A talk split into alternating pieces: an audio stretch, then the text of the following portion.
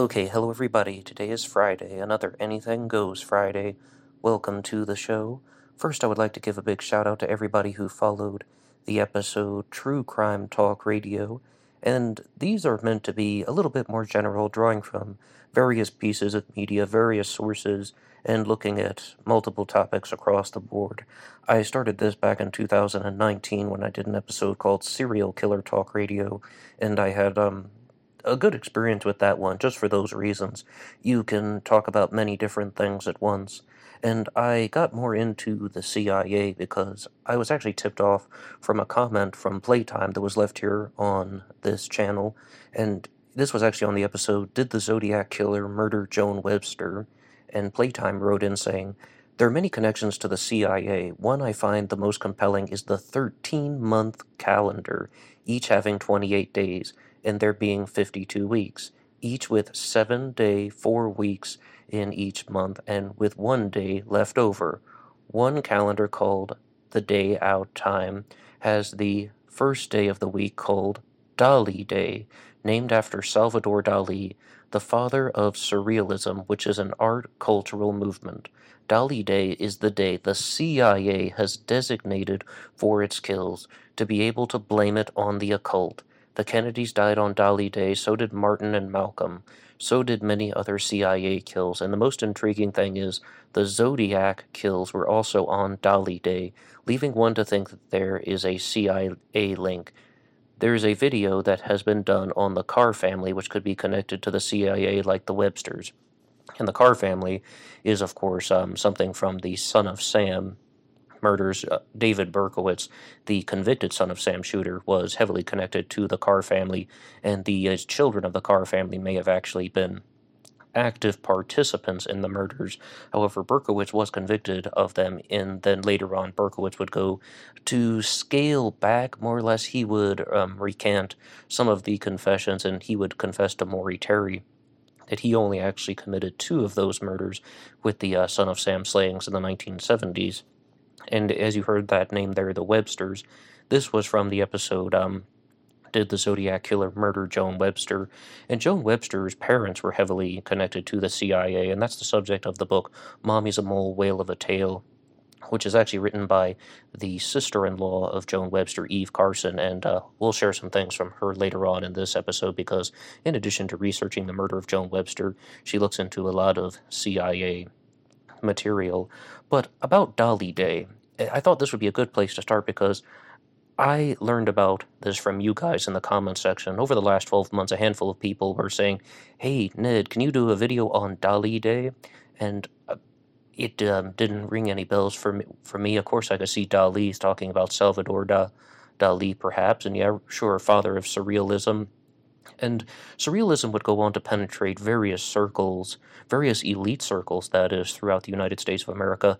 And I have um, an episode on George Hill Hodel, who is um, one of the prime suspects in the Black Dahlia murder case, the murder of Elizabeth Short back in the 1940s. And it wasn't doesn't appear so much that um, that was a surrealist art movement that had penetrated an elite circle via the CIA. Instead, it just seems that that was more of Hollywood acting on in its own weird volition. But I got online and I wanted to read up more on Dali Day, and I found something on Zodiac ciphers, and it turns out it wasn't the actual article, it's actually a comment that was left by somebody named BB, who wanted to share some things about Dali Day and the CIA. Robert Francis Kennedy, also known as Bobby, was born on November 20th, 1925, and died on June 6, 1968. John Fitzgerald Kennedy, also known as Jack, was born on May 29, 1917, and died on November 22, 1963. Martin Luther King Jr. was born on January 15, 1929, and died on April 4, 1968. All were murdered on Dali days. And you heard that explanation at the beginning about converting the uh, calendar into 13 months. All months have 28 days. COINTELPRO was a series of covert and at times illegal projects conducted by the United States Federal Bureau of Investigation aimed at surveilling, infiltrating, and discrediting and disrupting domestic political organizations. FBI records show that COINTELPRO resources targeted groups and individuals that the FBI deemed subversive including the Communist Party of the USA, anti Vietnam War organizers, activists of the civil rights movement, or Black Power movement. Martin Luther King Jr., for example, and the Black Panther Party. Feminist organizations, independence movements such as the Puerto Rico independence groups like the Young Lords, black owned bookstores, and a variety of organizations that were part of the broader New Left. I think Dr. MLK Jr. was murdered on April 4, 1968, by rogues in the government. J. Edgar Hoover considered him a radical and made an, object, made an objective of the FBI's COINTEL Pro, which tried to get MLK to commit suicide. There is the Dali Day signature of 4 4, that's April 4th, being the murderer's signature day, the same as the Zodiac Killer. There are many commonalities with the smear campaign of causes such as shutting down the Good Times newspaper by the FBI. They made accusations that the paper's editor Richard Gaikowski was the Zodiac. Why? Because the Good Times hippie commune was trying to stop the war. The Gulf of Tonkin was a black project false flag operation. Proof the war was a crime. The Pentagon Papers were released in 1971 by RAND employee Daniel Ellsberg. The Gulf of Tonkin incident was on Dali Day August 2nd, 1964, but no Americans were harmed, just innocent Vietnamese. Three were killed and six were injured. This goes on for a while, but I think we have to have some interjections here because, firstly, Richard Gaikowski is a Zodiac killer suspect. Um, I think that anyone who's looked into the Zodiac Killer mystery would probably have some familiarity with Richard Gaikowski, and there seems to be a lot of suspicion around him, not only because um, he was running a newspaper at the time, and if you have ever read that profile on ZodiacKiller.com, it begins with um, saying how a letter was mailed every single day of the week, except for the night that Richard Gaikowski had his newspaper deadline. Is that significant? So people get tipped off to Geik in a variety of ways. Um, it's not only about he's running this type of pro peace, anti war newspaper and they want to shut it down. Let's not kid ourselves, though. Things like that do happen. If they suspect that some group or some movement could be growing in power, they often get shut down. This happens in the business world when a competitor is bought out, or it can also happen in another way in the business world, like, for example, what the Rockefellers did Eh, with the oil industry was they used their fortune to purchase all the oil containers so that the competitors couldn't do anything with their oil. It's a way of putting them out of business. There's a way of shutting down competition, or there's there are ways of shutting down people who have an agenda that is contrary to someone else's. But does that mean that the CIA is actually responsible? I mean, the whole point is that Blaine Blaine, also known as Goldcatcher, really looked into Gaikowski and he brought him to the center stage of the internet, and it seems that Blaine is still online sharing stuff about uh, Richard Gaikowski to this day, saying that he thinks he has the voice, he thinks he has the physical appearance, all of those things. So I am, um, I would need a lot more convincing to hear these things. Like before I believe this theory that Richard Gaikowski was targeted by the CIA because they wanted to shut down the Good Times newspaper which appears to be successful, let alone Richard Gaikowski was also a high functioning paranoid schizophrenic and heavy drug user. And um, I mean, I could talk about the Zodiac Killer and Geik's um, personality and how that may or may not match up for hours, but I think that Gaikowski had his own mental issues outside of anything to do with the CIA trying to shut him down. I'm not saying that this theory is wrong that's written by BB here. I'm saying I'm not convinced of it, and that there seems to be additional information about Gaikowski that has been left out.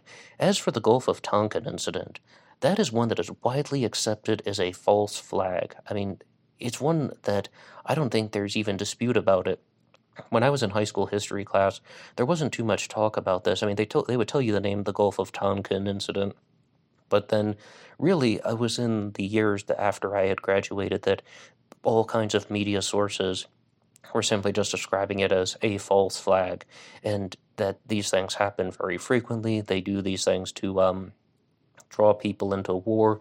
They happen all the time, so the Pentagon Papers, as you heard that name there, Daniel Ellsberg, the Pentagon Papers actually became somewhat um, connected to another individual named Senator Mike Gravel, who was the one who went on to enter them into the public record. And one book that has been on my reading list for a long time is The Pentagon Papers by Katharine Meyer Graham. She is the woman from the Post, um, editor of the Washington Post for a long time. I've mentioned her on the channel in a couple episodes from time to time. But I'll, I'll get back to this very extended comment, which is really an article in itself written by BB. Former FBI agent Robert Maheu introduced the CIA to the mob. In the mob connection shadow government parlance, the terms the commission or the committee are used when referring to the coordinating of mafia associates, which was first and foremost boss Sam Giancana with any government intelligence. But since the black budget of these secret groups is off the books, we can only speculate as to who was exactly involved. The members of these groups are secret too. JFK was killed by the mob slash CIA. He called for the secret organization to be scattered to the winds. His last speech was about the dangers of these groups. Ah, you're trying to identify a motive for the Kennedy assassination. This is a tough one. I am not exactly a Kennedy buff. I mean, I, I, uh, exactly. I mean, I shouldn't even have said that. I am not a Kennedy assassination buff or expert. I do have a couple episodes about John F. Kennedy here on this channel because there was a request that was once made talking about JFK and the connections to the Israeli Mossad. Somebody made that request. Could you do an episode on the Israeli Mossad's involvement in the Kennedy assassination? And that sent me down an entire rabbit hole looking at the writings and recordings of Michael Collins Piper, who puts forward his theory that there were pro Israeli elements of the CIA and pro Israeli elements of organized crime, and they conspired together to take out John F. Kennedy. And the other Kennedy assassination material that I've done on this channel is somewhat in line with that, saying elements of organized crime, elements of the CIA, but the one that is always overlooked is the elements of the Nazis. And we explored this in the episodes on Mae Brussell. I did a more or less a three part series here. One was just on the life and death of Mae Brussell, who was an avid Kennedy assassination researcher, the host of Dialogue Conspiracy. And then, of course, there is also the response that we did to the biography Queen of Conspiracy about Mae Brussell. You can find all of those episodes here on this channel. Those are going in some very different directions. One is saying it's the Nazis, and the other is saying that it was the Jews. And maybe you can go back far enough and you'll find that the house always wins. You must know that expression, right? Well, how about the elites are always on the side of the elites? Or that the oligarchs, the few, the few people who have the power are on their own side, and then everybody else is just like getting thrown into a chaotic mess. So they can't overthrow the people who are deemed as the oligarchs. It's like they become the ones who have the power, and then they pit everybody against themselves so that these divided factions can never grow in power. The point is, it's not impossible for Nazis and Jews to have worked together. There are numerous pieces of literature that you can find about how the financial relationships between, or I should say, economic relationships between various countries who have an opposed religious, political, or cultural agenda, they exist all the time. I mean, we can think of numerous examples even in the present day. Maybe one comes to mind. Okay, now let's get back to that um, article here. I just wanted to um, share that because I think that lots of people have claimed to have identified the motivation for the Kennedy assassination, but the CIA is at the top of the list. I mean, in my book, as well as, of course, organized crime. I think Mae Brussell's stuff about how the Nazis who had been brought over to the United States via Operation Paperclip were um, a little bit. I think that that one's a little bit more far out, and it's not as widely accepted. Okay, so back to the article. The Plumbers were all mobbed up CIA guys who perpetrated dirty tricks against people to get others elected. The CIA's Howard Hunt worked for Bush when he had an office in the Nixon White House. Watergate was all creep. Peace loving liberal hippies with their number one enemy, according to former FBI man G. Gordon Liddy. And how they combated them was through establishing guilt by association smear campaigns. The Charles Mansons had long hair hippies that became evil. Yeah, it does say that. The Charles Mansons. Um, now we're getting into some other things about how there's this widely held belief that the CIA was very much opposed to the hippies, and this is going so much further beyond the Good Times newspaper, singling in on one guy, its editor, Richard Gaikowski. This is going to the entire hippie movement, thinking that they were dangerous, they were growing in power, because if you control how people think, you control everything. And I've told this story before, but I once met a guy at a bar once, and he, he was talking about how he's complaining about the government and world wars and so on. And I was like, okay, well, what do we do about it? And he said, the revolution of consciousness is greater than the revolution of military force. If you can get people to start thinking in a different way, then it is more valuable. Well, that's what the hippie movement was. It was getting people to think in a different way. And a lot of people believe that the activities of Charles Manson and his family were a way to destroy the movement of the hippie showing that hey this is what being a hippie will do to you. Sex drugs and rock and roll will turn you into some type of murderous psychopath without a conscience. Although the manson family adamantly adamantly were not hippies. I mean you can even go back and hear some of the old interviews the prosecutors going after them not vincent bugliosi but maybe stephen kay saying that they were slippies. They were meant to slip under the cover of being hippies, but that was not their movement. Yet, when it comes to something like the mainstream media, of course, they're not going to care about that type of um, uh, differentiation. Charles Manson looks like a hippie, therefore he is a hippie. And he was definitely all about sex, drugs, and music. And they're showing that this is, if you follow this lifestyle, this is what's going to happen to you. And even if you do not believe the more far out conspiracy theories that Charles Manson was a CIA informant who was uh, pumped full of drugs and um, exposed to various types of uh, literature, including Scientology, in prison, just so that he would become some type of murderous, programmed, orchestrating killbot. Okay, even if you don't believe that, then the media coverage surrounding the Manson family trial was something that was very useful to the CIA. And this gets into a whole nother conversation about Operation Mockingbird, which is about using the media coverage to persuade people to think in certain ways. All back to that stuff there, trying to stop the revolution of consciousness. So um, let's get back to this here. The hippies are evil according to people like J. Edgar Hoover. To him, the peace protesters had to be stopped. He wished hippies would die and go to Vietnam the way that they were supposed to. Hoover was the ultimate hypocrite, gay but against the gays. In the mob, but was the top cop in America. His nickname was the Bulldog, but he wore women's panties. The Zodiac Killer was the perfect boogeyman for causes like we need to allow for police brutality, which was one of the biggest social causes of the day. Their answer was the hero introduced in the movie Dirty Harry. The movie sold tons of guns as the 44 Magnum was shown off. Clint Eastwood was the biggest movie star in the world. They got him to portray the tough on crime cop that you supposedly need.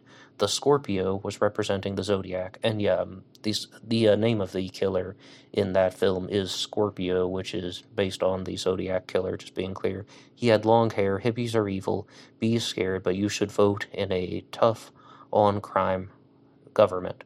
Scorpio paid a criminal to inflict some police brutality on him to get the good cop, Harry, smeared as a dirty cop. I think they, this mob fused group, terrorized the left leaning San Francisco to get voters to think that they need to vote for more cops, brutal people with bigger guns to stop the Zodiac killer. But guns aren't the answer. The ultimate weapon of all time is the pen. Its ammo is the truth. Well, thank you to BB for writing out this comment here. And this was found on zodiacciphers.com. Being clear again, that wasn't an article. That was a response to the um, article that had been posted by Richard Grinnell Presidio Heights Inside the Taxicab. I do appreciate that type of thinking, and I have um, discussed that type of theory on the channel a lot before about how, all right, you have Charles Manson operating in Los Angeles, that's Southern California.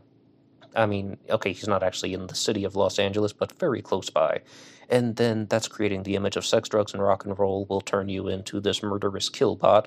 And then in the northern part of California, in the northern part of the state, you have the Zodiac Killer operating in San Francisco, the zenith of hippie activity, the holy grail of the hippie movement, Ashbury, Haight, and so on. And you have this web of darkness that has been created in 1969 via the zodiac letters. Of course, murders are happening in both of these places, California, I mean, all up and down. Every town and city you can imagine probably has murder from time to time, and especially in a city like San Francisco or in a city like Los Angeles, murders simply happen. But what the Zodiac killer did was the Zodiac wrote in letters and ciphers taking credit for murders. Some people think that these letters are hoaxes, that the Zodiac um, author who was behind the letters didn't actually murder the people, and other people think there was a single perpetrator who was doing this in a braggadocious way, and he's just trying to show the police and the general public and the newspapers that I'm smarter than you, I killed people, now I'm bragging about it in letters, and you'll never figure it out. That single perpetrator theory I was talking about would not necessarily require all of these um, CIA elements. Instead, that's just some guy being a evil, murderous jerk, more or less. But um, I do find these CIA theories to be very fascinating all the same. And these things really relate to um, how the CIA could be trying to control people in their forms of thought. And I think that one of the most valuable things that they do is they label anybody who speaks out against them as a conspiracy theorist. In the second episode I ever did for Black Box Online Radio, it was called true crime. I know what, was it called now? It's been like four years. True conspiracy theories. Yeah, it took me a second there. And that was um, sharing a piece of info, something that I do genuinely believe. Conspiracy nut is a term that should not exist in our vocabularies because why not view people in a different way? Instead of calling them conspiracy theorists, let's call them independent investigators Otherwise, anybody who challenges the CIA or challenges the FBI or challenges the government or challenges the two party political system, then they're just viewed as a conspiracy theorist. They're a conspiracy nut. Hey, look, they're doing uh, very destructive things that are killing people. I don't want to hear about that. You're a conspiracy theorist. That's a conspiracy theory. It has no merit, it has no value. And that type of dismissive thinking is bad. We've been talking a lot about how the CIA could be trying to control how people think, and how they would try and silence certain domestic individuals, like people who are Americans. Martin Luther King, Malcolm X, the Kennedys, all of these people who are um, on the American homeland. But what would we do if we were going to look at the CIA examples of how they're trying to interfere with individuals who are outside of America? Now, if we go to a different country, North Korea, I have a hypothesis, and I don't know if I've read too many sources that actually match up with this, but it was that Kim Il sung, the first president of North Korea, was terrified of the CIA because he didn't want North Korea to be destabilized the way that many other countries around the world would be, or that he didn't want to get pitted against a an, the Americans in a larger example of the Korean War, where he didn't want something like Vietnam to happen in North Korea, and he was very much aware of the American CIA and the um, the people who were behind it, and that he knew that they were capable of that. That's why there's such a large nuclear program in North Korea, and they're talking all about ICBMs, intercontinental ballistic missiles, and you hear this in the news all the time. They said North Korea wants their nuclear program so that they will feel safe. I'm like, well, safe from who? I mean, many people think that the United States of America doesn't even ha- give a rat's ass about what's going on in North Korea. They just want to get more rice to people who are in the villages. And it really depends on who you believe. I'm not someone who's ex CIA or FBI or military intelligence or something, so I am a total outsider. But I do have these moments when I'm watching the evening news or I'm reading an article and then I'm like, wait a second, that doesn't quite make sense to me. So I would like to go to an article that was published in USA Today. This one's actually from 2017 that talks about the North Korean CIA phobia. It's called North Korea Accuses CIA of Vicious Plot to Kill Leader Kim Jong un. So already past Kim Il sung, already past Kim Jong il, and on to Kim Jong Un, and this was written by Kim Hjelmgaard. Once again, USA Today 2017. North Korea accused American and South Korean intelligence services on Friday of plotting to assassinate the leader Kim Jong un with biochemical substances, a foil plot by imperialists to destabilize the isolated regime. The detailed allegation by the Ministry of State Security and was published by the government media, and it comes to amid a soaring tension over North Korea's development of nuclear weapons and ballistic missiles to carry them, in defiance of the United Nations Security Council resolutions. In recent trials, President Trump and Kim have exchanged hostile threats that have raised concerns throughout the world about a dangerous military confrontation between the two nations. Maybe you remember that stuff like it was before the North Korean summit of 2018, which occurred at the um, that was the spring of 2018. But back in 2017, that's when Donald Trump was uh, calling Kim Jong Un Rocket Man and so on. So um, there was a little bit of hostility, but then there was the um, the summit of 2018 where the situation cooled down more or less. North Korea claimed that the CIA is and was working with South Korean intelligence services to hatch a vicious plot targeting Kim Jong un while he appeared in public in Pyongyang for ceremonial events. North Korea frequently makes allegations about U.S. belligerent moves that cannot be verified independently as accurate. Well, these things definitely do happen, and I went through this phase back in 2012 when I was watching a lot of movies from Korea. Many of them were documentaries, but some of them were fictional. And one was kind of like a war historical fiction presentation on an attempted assassination plot by the South Koreans to slit the throat of Kim Il sung. They wanted to send in uh, covert operatives into North Korea and they wanted to kill Kim Il sung by knife. So, I mean, this these things do happen, and it's not completely outrageous to have pure doubt and say, no, that's impossible. There's no way that our government would ever do that. I mean, I'm not saying that this exact specific accusation is correct. I just don't like the dismissive thinking saying, oh, everything they say is un- unsubstantiated. I'm definitely on the side of the Americans over the North Koreans, also being clear about that. The statement said a terrorist group helped coordinate the plot. It did not say how it was foiled. Kim Jong un watched a military parade in the North Korean capital on April 15th as part of celebrations marking the 105th birthday of North Korea's founder Kim Jong un's grandfather, Kim Il sung, the first of three generations of the same family to rule the country as an absolute dictator since 1948. A communist dynasty. Can you believe that such a thing exists?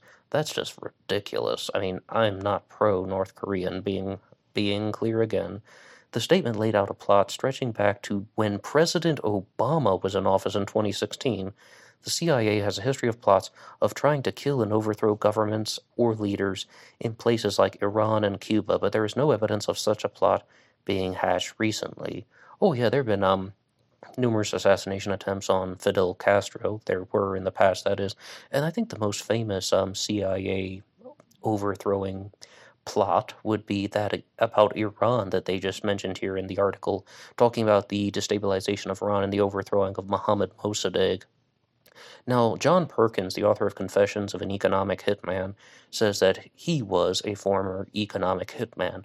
The way that these, um, you could say, it's not even the United States government, because some people just say that it's the oligarchs.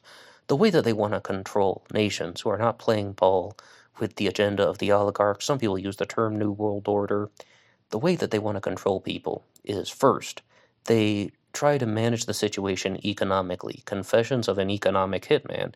An economic hitman would manipulate the country's um, economic capabilities to get a desired outcome and then this leader will no longer be able to stay in power. Believe it or not, this was actually discussed in the book Fear by Bob Woodward, which is a very extended editorial piece talking about uh, Donald Trump and him. It's, I think it's called Inside the Trump White House. When I was reading that one back in 2018, I think is when that came out, that even talked about how nothing to do with Trump, but the Chinese government are all about economic hitmen. Say, for example, if there is a senator like Mitch McConnell and he's running for reelection, he's from Kentucky. Kentucky has a lot of a very strong corn industry. They can crash the corn industry only in the state of Kentucky. And then, well, that's going to make whatever senator will be running from the state of Kentucky look really bad. And the other example that was brought up was Paul Ryan, who was a congressman from Wisconsin. Okay, Wisconsin has a very big dairy industry, and then the Chinese can manipulate the situation economically to crash the dairy market only within Paul Ryan's district. And those were the examples provided in the book. Of course, Paul Ryan is no longer a factor.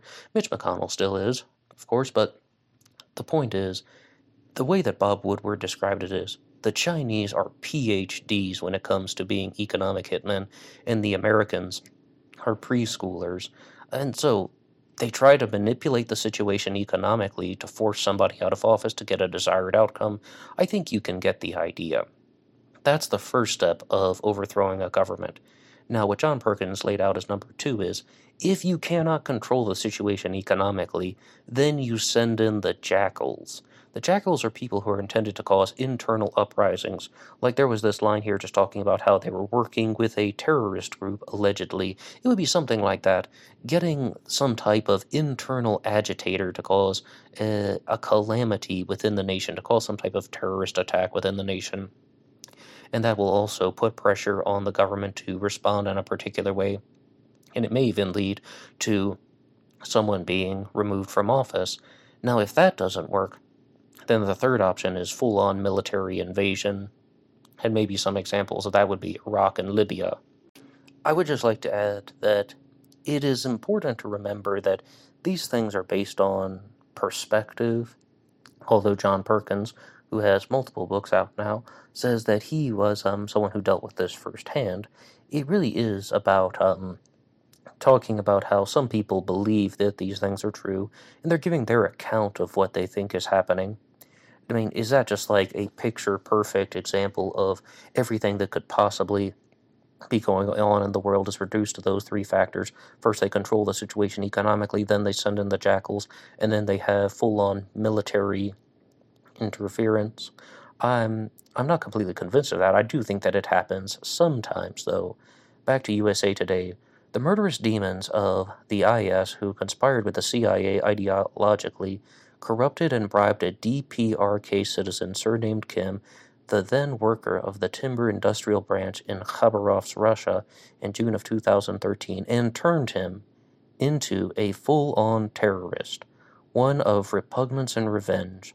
The North Security Agency said DPRK stands for the Democratic People's Republic of Korea, the country's formal name. Well, yeah, it's great that they inserted that so late in the article. About Khabarovsk, there was a Vice documentary talking about how um, the North Koreans uh, send many people around the world to various places to to um, act as workers. And in fact, North Korea has the lowest labor cost in all of Asia, and some people end up working in these labor camps outside of uh, towns in the far east of Russia, particularly Khabarovsk. But um, it is said that biochemical substances included a including a radioactive substance uh, nano poison.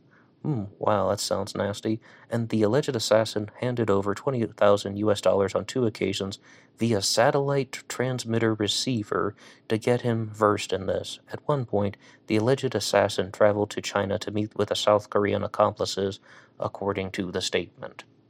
This is starting to sound a lot like that movie, The Interview, with Seth Rogen and James Franco. I mean, communicating things like via satellite and just getting uh, some average Joe, more or less, to assassinate Kim Jong un.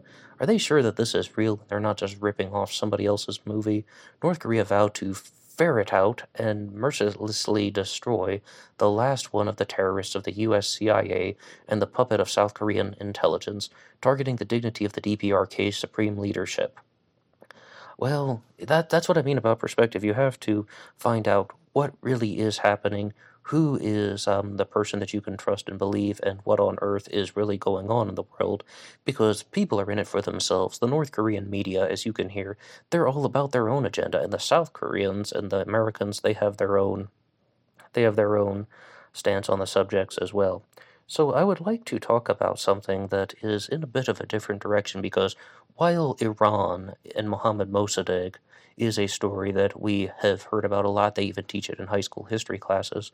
I would like to go on to one that I didn't learn about until after I started messing around on the internet, and that is the CIA and the destabilization of the nation of Chile. This was the overthrowing of the Chilean leader Salvador Allende and the installation of the Pinochet regime. Augusto Pinochet. Perhaps you've heard of him as um, a very intense authoritarian who went on to become a very brutal dictator, torturer, and so on. And I mentioned at the beginning that I've been corresponding with Eve Carson, who was the author of the book Mommy's a Mole Whale of a Tale, which talks all about the CIA and the murder of Joan Webster. And Joan Webster's father worked for a group called the ITT, and um, Eve Carson has written me a message about the overthrowing of Salvador Allende in Chile. In 1963, ITT was a concerned about the Marxist Salvador Allende taking power. Allende wanted to nationalize ITT's holdings in Chile, Chitelco. Chitelco was part of the telecommunications division of ITT. George Webster's division, that's the father of Joan Webster, they funneled a six excuse me, they funneled a seven figure sum through the CIA to disrupt Allende's campaign for president. By 1965, John McCone left his position as director of the CIA and became the CEO of ITT. ITT became a covert player to upend politics in Chile. For a period of time, they were successful undermining Allende. Allende ran again and ultimately was elected in 1970.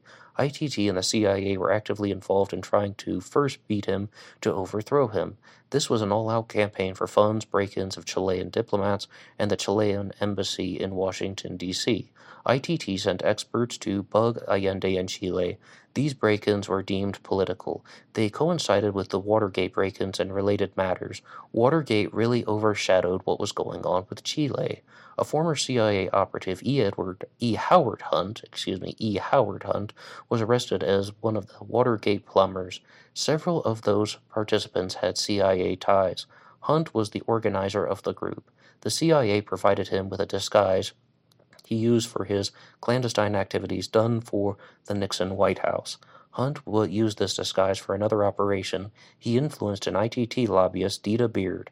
A memo of hers had been leaked and implicated ITT, seeking favors from the Nixon DOJ during an antitrust investigation. Watergate and the Chilean break ins were similar and suspected to be part of the Hunt group. And I just have one quick interjection here. With the overthrowing of Salvador Allende in Chile, I believe this is the time that Henry Kissinger made a statement on it saying, Allende was elected president, but, and I quote, we cannot wait for democracy to take its course, meaning they need to get Allende out. I mean, they, of course, they're against his agenda, but he was democratically elected. After Salvador Allende was elected, this is back to Eve Carson's message. After Allende was elected, tactics got more aggressive. ITT had an internal memo with directives to undermine Allende, all still going on covertly with the CIA. George Webster was the director of budget and planning in the telecommunications division and responsible for the Department of Defense. By virtue of his background, his division, and his position, George was in the thick of what was going on. Allende was killed in a coup on September 11, 1973. Augusto Pinochet took over. Thousands died under Pinochet's brutal dictatorship. The CIA was able for a time to claim plausible deniability for their actions undertaken by ITT, a typical standard of the agency that they tried on many operations. The Church Senate hearings exposed a lot of what the CIA and covert companies were doing. A subcommittee did an independent study of ITT. People ex- escaped prosecution. It was a very dirty business. The CIA is an agency that designed to spread disinformation. Sadly, that is exactly what happened in the case of Joan Webster. And um, Joan Webster was the daughter of George Webster, the person that we've been talking about here. She disappeared from Logan Airport in Boston, Massachusetts on November 28, 1981, and her remains were found eight and a half years later buried in the ground in Chebacco, on Chebacco Road in the town of Hamilton, Massachusetts. To this day, no one has been convicted for the murder of Joan Webster. However, the authorities blamed the serial killer Leonard Paradiso. This is the subject of the book The Paradiso Files. Eve Carson, who was Joan Webster's sister in law, heavily disputes that and does not think there's any chance that Paradiso actually committed the murder, and instead suggests that there was a police cover up. Joan Webster's murder was heavily broadcast throughout the media, and a certain Zodiac researcher named Gareth Penn latched on to the story and believed that the Zodiac killer was actually responsible for the murder of Joan Webster. His particular suspect was Michael Henry O'Hare. And Eve Carson concludes by saying this is a simple overview, but gives you a sense of what happened. I think the long story short is from time to time, the CIA definitely does exactly what Henry Kissinger was talking about. They cannot wait for democracy to take its course. Another famous quotation from Henry Kissinger was that the illegal we do immediately, the unconstitutional takes a little bit longer. He is somebody who is just about breaking the rules when it suits his agenda, and the CIA is about breaking the rules when it suits their agenda. I don't mean to go off on some giant Henry Kissinger tangent right now, but I was actually out at the bar recently, and um, the person I was sitting next to was holding a book about um, American history, and I just asked a question, "Hey, what book you're reading?" And it was talking about um, Richard Nixon, to be honest. So I asked him what he thought about some of those things, and then I got to the po- points about Henry Kissinger, and I said, "Okay, you seem like you're into history, you're into Richard Nixon. What do you think about Henry Kissinger?" And his response was very um, brief, but he said, I think Kissinger is someone who is very self serving. He is very um, focused on his own agenda. And I'm like, well, I mean, come on, we're all focused on our own agenda. Do you think he's a good person or an evil person? And the response I got was something that quite surprised me. In his mind, Henry Kissinger probably views himself as a good person, but instead, the general public would probably view him as evil. He might be viewed as somebody who is um, doing lots of evil things only for the power grab. And in one of uh, Kissinger's presentations, he was promoting one of his bazillion books that he had written. I think it's the one that he did on China but he was saying that somebody called him up in the middle of the night and he was very angry, but it was perhaps the only time he was actually angry about having too much power being Secretary of State. He was very involved with the power grab. And Kissinger would go on to be someone who would really alter the course of American foreign policy. And there are theorists out there who believe to this day that Henry Kissinger, even in his 90s, is the single most powerful person in the world because of his influence over foreign governments, because of his ability to persuade leaders, particularly through the firm Kissinger and Associates. And the vice president of Kissinger and Associates, the last time I checked, I'm not sure about 2021, but in the recent years, his VP was someone who was running the Council on Foreign Relations, the CFR. So you see that there is this type of interconnected web of elite circles, and somebody like Kissinger is a very perfect example of how oligarchy can function. Kissinger is born into this little town in Bavaria, Fürth was it called, and then he makes his way to the United States of America and goes on to become incorporated into the oligarchy. He wasn't born to some like noble family or something like that. He's not an aristocrat. Instead, he was someone who was useful to the elites, to the globalists, to the New World Order, to whatever group you think is um the whatever name you should give the elite circles that we've been talking about. So that can also happen.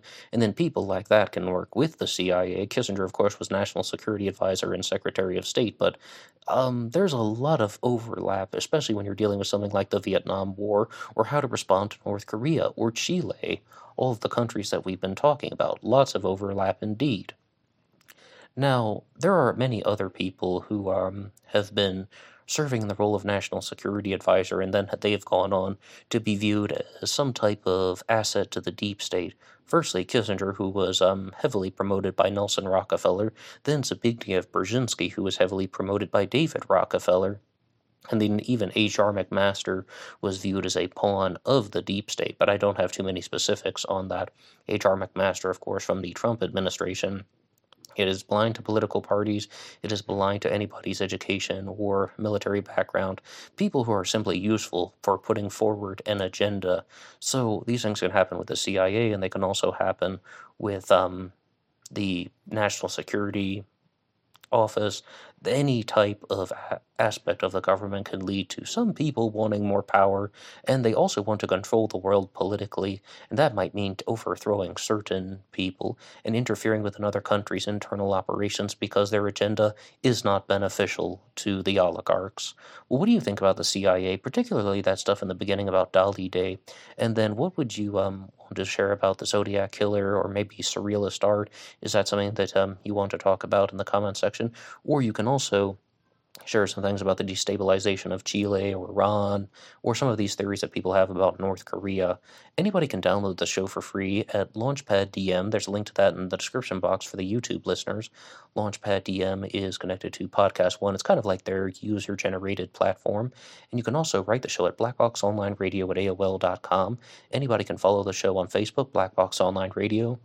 My personal Facebook is also in the description box on YouTube, and you can follow me on Instagram, BlackboxNed88, and tune into that weekly bonus podcast that I'm always yapping on about. And I will see you there on Instagram for the bonus podcast. Until next time.